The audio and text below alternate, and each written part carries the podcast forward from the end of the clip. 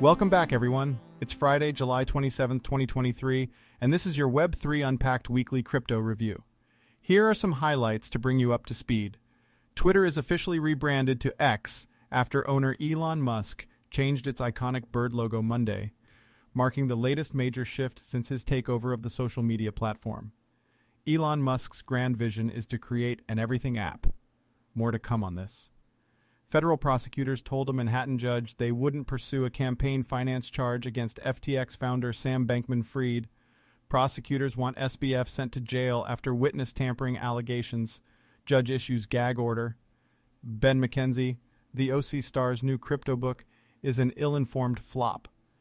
Maybe his mind has been changed after being destroyed in several crypto debates, including the most recent CNBC interview. Check it out. Very entertaining pro crypto bill passes out of U.S. House Agriculture Committee. The bill, co written by Republican members of the Agriculture Committee and Financial Services Committee, seeks to create a comprehensive regulatory framework for digital assets. Crypto venture funding sees unexpected investment spike with $201.4 million of venture funding injected last week.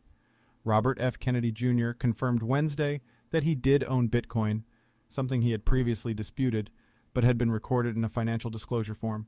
Keep stacking SATS RFK. Thanks for listening. For more insights into the world of Web3 and how to navigate the rapidly changing crypto and blockchain landscape, visit arctai.com and look for Web3 unpacked on Apple, Spotify, or wherever you get your podcasts.